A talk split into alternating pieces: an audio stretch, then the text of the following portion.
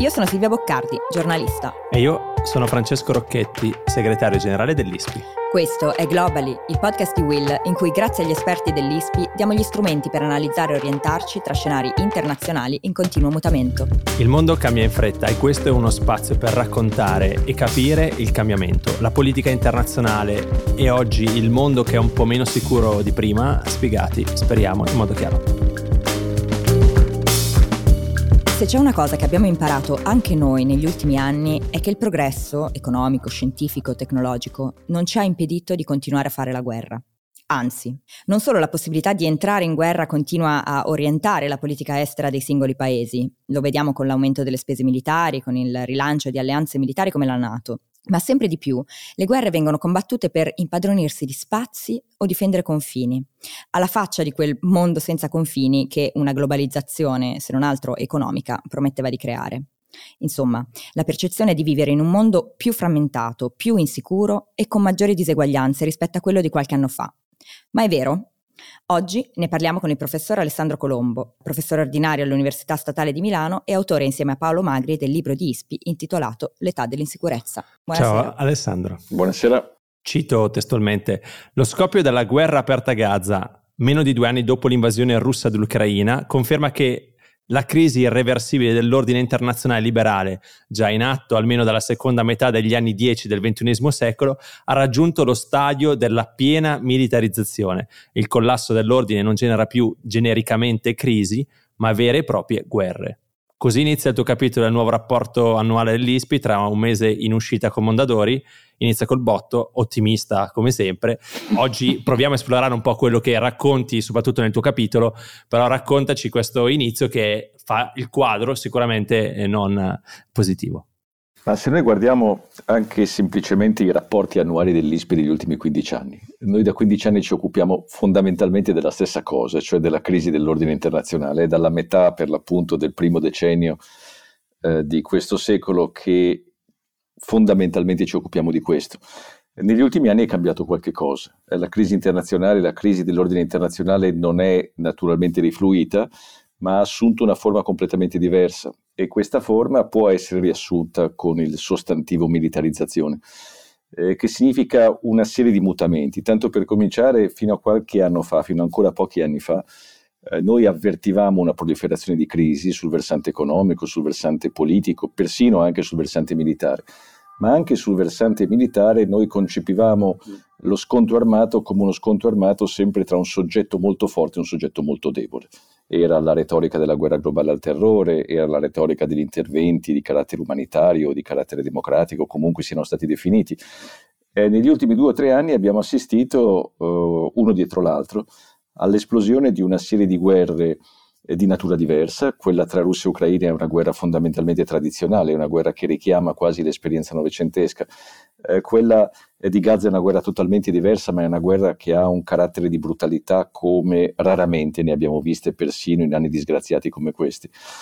E tutto ciò ha condotto una rimilitarizzazione delle relazioni internazionali che significa contemporaneamente tante cose. Tanto per cominciare la cosa più superficiale, cioè una corsa al riarmo.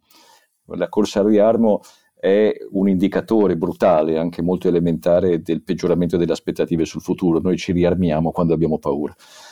Eh, il secondo elemento di questa militarizzazione è il varo e il rilancio di una serie di alleanze militari, quindi alleanze militari un po' in tutte le aree regionali, ma in particolare, perché questo riguarda noi, il rilancio della Nato. Il rilancio della Nato in una forma molto diversa da quella degli anni 90.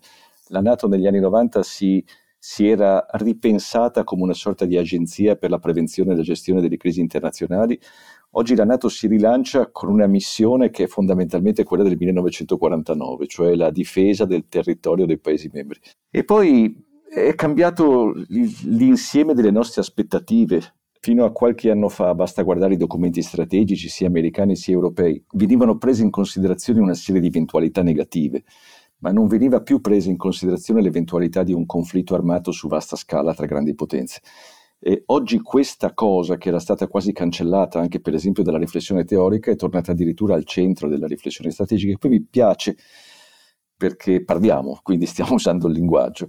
Mi, spia- mi piace anche sottolineare il fatto che la militarizzazione ha investito anche il linguaggio Noi oggi parliamo diversamente da come parlavamo dieci anni fa, eh, noi usiamo una serie di espressioni che sono espressioni, eh, non dico bellogene, anche se rischiano di diventare anche queste, ma sicuramente riflettono un contesto che è un contesto di guerra.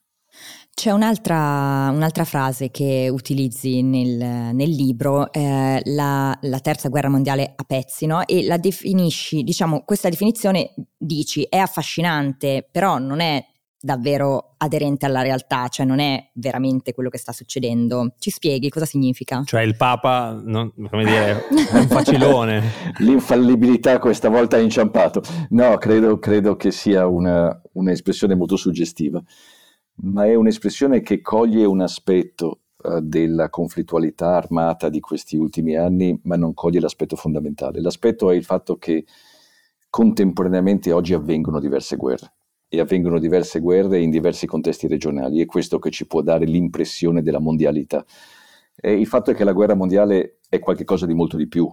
Eh, la guerra mondiale non ha a che fare con la coesistenza, con la compresenza di guerre, ma ha a che fare con il fatto che queste guerre sono strettamente collegate tra di loro, eh, che queste guerre possono essere considerate come il fronte del Pacifico il fronte europeo nella seconda guerra mondiale, come fronti di una stessa guerra, con una conseguenza implicita, e cioè che su tutti i fronti le cose devono andare nello stesso modo. Nella seconda guerra mondiale non si poteva vincere in Europa e perdere nel Pacifico. Ecco, le guerre attuali non hanno questo carattere, sono guerre separate tra loro per i protagonisti che cambiano da un contesto all'altro eh, per le poste in gioco che cambiano, non c'è alcuna relazione tra la posta in gioco della guerra di Gaza e la relazione della guerra in Ucraina, per le dinamiche di alleanza, eh, per le modalità, eh, per eh, la genealogia storica di questi conflitti. Allora questa è contemporaneamente una buona e una cattiva notizia. La buona notizia è che non è una guerra mondiale. Eh, la cattiva notizia paradossalmente è che questo ci impone uno sforzo ancora maggiore, eh, tanto per cominciare in termini di comprensione noi non possiamo sforzarci di comprendere queste guerre usando le stesse categorie, come ahimè mi sembra che si stia facendo da alcuni mesi a questa parte. Non le possiamo gestire nello stesso modo e questa è la, potremmo dire, la notizia peggiore. Se queste guerre fossero associate, noi eh, risolvendo il problema le risolveremo tutte insieme. E in questo caso no, noi se anche dovessimo riuscire a risolvere la guerra a Gaza ci ritroveremmo ancora la guerra in Ucraina e viceversa. E questo comporta una serie di, di, problemi, ripeto, di carattere sia cognitivo, perché dobbiamo sforzarci di più, sia di carattere diplomatico, politico e perché no economico. Ci vogliono molte risorse per, per negoziare tante guerre e in questo momento mi sembra che sia le risorse cognitive, sia le risorse economiche, sia quelle diplomatiche scarseggiano. C'è un altro aspetto che volevamo toccare. Mm, insicurezza appunto vuol dire anche che il mondo sta andando un po' in una direzione opposta rispetto a quello che abbiamo visto negli ultimi decenni e, e sta vivendo una sorta di scomposizione su scala regionale. Che cosa significa? Che cosa vuol dire questo? Che implicazioni ha? Ah, significa, significa tanto per cominciare che abbiamo sbagliato tutto. Cioè, significa mm, che fondamentalmente abbiamo vissuto, abbiamo vissuto per 10 o 15 anni in un mondo immaginario eh, guardando quello che ci piaceva guardare senza volere riconoscere che sotto questo spettacolo c'erano una serie di correnti di scomposizione che agivano e che presto o tardi si sarebbero, si sarebbero riportate in superficie. E questo ecco, ci può servire come ammonimento e ci dovrebbe servire come ammonimento. Mm. Eh, noi dobbiamo fare probabilmente mh, più sforzi di quelli che stiamo facendo. Noi dobbiamo, tanto per cominciare, mm. riconoscere il fallimento, che è stato un fallimento di comprensione e quindi dobbiamo forse essere un po' meno pigri. Ecco, mi sembra, guardando in giro e ascoltando in giro, che questa inclinazione alla pigrizia invece persista. Quindi c'è il rischio di... Mm eh, di cercare di comprendere quello che sta avvenendo, che davvero sta diventando terribilmente pericoloso.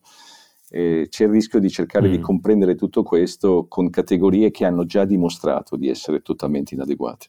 Beh, come dire, Sicuramente era stato comunque un bel sogno, cioè questi 15 anni abbiamo veramente vissuto in un'illusione molto bella, cioè noi cresciuti almeno in, questa, in questi ultimi 30 anni eh, siamo stati molto fortunati, devo dire. Poi è chiaro che adesso la brutalità anche della realtà ci, ci viene all'occhio, ma forse proprio per noi la, una delle cose più difficili da fare è distinguere la guerra dalla pace in un momento in cui la guerra è sempre più ibrida e sempre meno convenzionale, no? Cioè, come, come facciamo in un'epoca come questa, dove appunto tu anche nel capitolo lo racconti, eh, c'è un po' una, come dire, un assottigliamento del confine tra la guerra e la pace. Ecco, come si fanno a distinguere le due cose oggi? Ma intanto noi dobbiamo riconoscere che questa è una corrente storica che attraversa tutto l'ultimo secolo. Uh, noi abbiamo vissuto mm. nel corso degli ultimi cento anni una progressiva rarefazione della distinzione tra guerra e pace e ne troviamo tracce nel nostro linguaggio. Se noi pensiamo alle espressioni che abbiamo usato per connotare la guerra negli ultimi cento anni, noi abbiamo usato tutte espressioni che alludono alla confusione. Eh, per le due guerre mondiali abbiamo parlato di guerra totale, e la guerra totale significa per l'appunto una guerra nella quale tutte le distinzioni sono saltate. Nella seconda metà del Novecento abbiamo parlato di guerra fredda, che era già un modo di dire che la guerra e la pace erano diventate la stessa cosa. Mm. E dopo mm. la guerra fredda, dopo la fine del bipolarismo, abbiamo parlato prima di guerra infinita, di guerra globale al terrore, oggi di guerra ibrida, di grey zone. Quindi siamo perfettamente consapevoli che questa distinzione è una distinzione che si è progressivamente andata assottigliando, quasi scomparendo. E non solo, ma anche nella riflessione politico-strategica, persino ufficiale, dei principali stati c'è questo riconoscimento. Tutti gli stati, tutti mm. i pensatori strategici, tutti i documenti ufficiali dicono che la distinzione tra pace e guerra oggi è fondamentalmente una distinzione eh, inafferrabile. Quello che non facciamo a sufficienza è trarre le conseguenze di questo perché tanto per cominciare io mm. credo che questo sia l'indicatore per eccellenza della crisi dell'ordine internazionale. Noi possiamo cercare tanti indicatori, ma io credo che non ci sia indicatore più forte della crisi dell'ordine internazionale di questa incapacità che abbiamo di distinguere tra la guerra e la pace, che significa l'incapacità di sapere in anticipo quando siamo in guerra e quando siamo in pace, dove siamo in guerra e dove siamo in pace, con una serie di implicazioni. Tanto per cominciare, in guerra si possono fare cose che in pace non si possono fare. Mm. E certo. sapere dove c'è la pace soprattutto significa sapere dove possiamo andare al riparo, dove possiamo trovare riparo. Ecco, noi ci troviamo in una, consegu- in una situazione storica nella quale, un po' come a Gaza, non nel modo brutale in cui avviene a Gaza, ma non c'è riparo, non c'è riparo temporale, non c'è riparo spaziale e questo mm. ha conseguenze anche di carattere giuridico. Mm, ne accenno soltanto una. Noi da alcuni anni a questa parte, negli ultimi due o tre anni, abbiamo usato spesso la nozione di aggressione allora la nozione mm-hmm. di aggressione presuppone la nostra capacità di distinguere tra la pace e la guerra. Noi possiamo parlare di aggressione nel momento in cui dalla pace si passa alla guerra, nel momento in cui qualcuno decide mm. di interrompere lo stato della pace e introdursi nell'universo della guerra. Purtroppo in un contesto come quello nel quale ci troviamo, la nozione di aggressione diventa tanto sfuggente quanto la distinzione tra pace e guerra.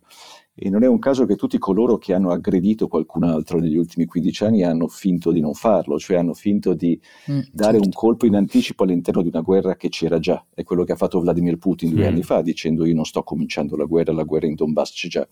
Ed è quello che avevano fatto, intendiamoci, anche gli Stati Uniti e il Regno Unito nel 2003 quando aggredirono l'Iraq, Stati Uniti e Regno Unito dissero questa non è una nuova guerra, questo è un capitolo della guerra globale al terrore che è già in corso. Allora una indistinzione tra pace e guerra apre uno spazio immenso per le strategie opportunistiche degli attori e questo è naturalmente un enorme problema per l'ordine internazionale sia dal punto di vista politico che da quello giuridico.